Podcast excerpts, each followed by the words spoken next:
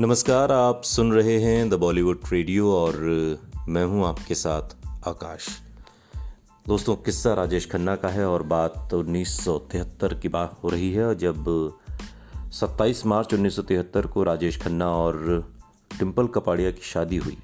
उसके बाद जो राजेश खन्ना ने पहला इंटरव्यू दिया, उसमें अपने और अंजू महेंद्र के बारे में, ब्रेकअप के बारे में कई राज खोले।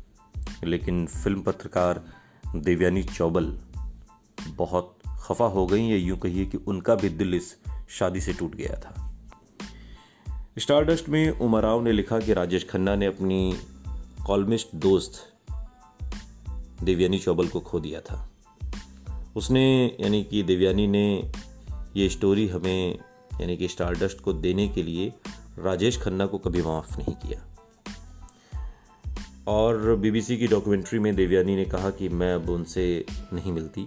वो अपनी इमेज का बुरी तरह शिकार हैं।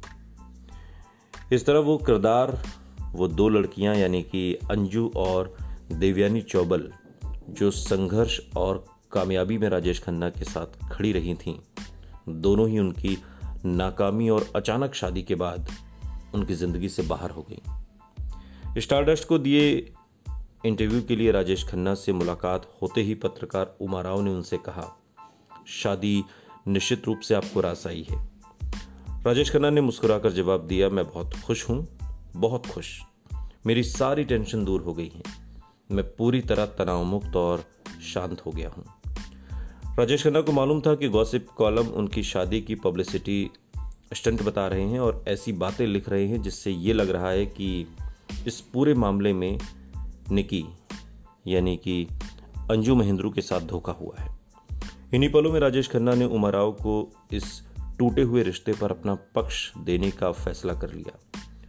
उमा के मुताबिक जैसे जैसे राजेश खन्ना याद करते गए कि अंजू और उनके बीच क्या क्या हुआ था, उसकी आवाज़ में जज्बात जैसे उबल रहे थे। आँखें दबे हुए गुस्से में दहक रही थीं। कुटिल मुस्कान के साथ वो अपमान भरी बातें सुना रहा था। उस इंटरव्यू में राजेश खन्ना ने बहुत खुलकर अपने और अंजू के रिश्ते के बारे में बोला। उस वक्त उनके जहन में शायद ये भी ख्याल आया होगा कि इस इंटरव्यू की उम्मीद तो देवयानी कर रही होंगी। जब ये पत्रिका देखेंगी तो शायद उसे झटका लग जाएगा। मगर जब ये पत्रिका छप कर आई तो झटका खुद राजेश खन्ना को लगा। वो बुरी तरह से नाराज़ हो गए। उनकी नाराज़गी की असली वजह जानने ने उमराव को कई घंटे लग गए। डैमेट वो चीखा, ये मेरी स्टोरी और तुमने उसकी तस्वीर कवर पर लगा दी। वो अब भी खुद को ऐसे हीरो के रूप में पेश करना चाहता था, जिसके साथ गलत हुआ है, या फिर शायद वो हर कहानी का हीरो बनना चाहता था। सालों बाद उमा ने एक इंटरव्यू में उन पलों को याद करते हुए कहा था। दोस्तों, ये किस्सा यासिर उस्मान की किताब, राजेश खन्ना, कुछ तो लोग कहेंगे से लिया गया है। सुनते रहिए द बॉलीवुड रेडियो, सुनता है सारा इंडिया।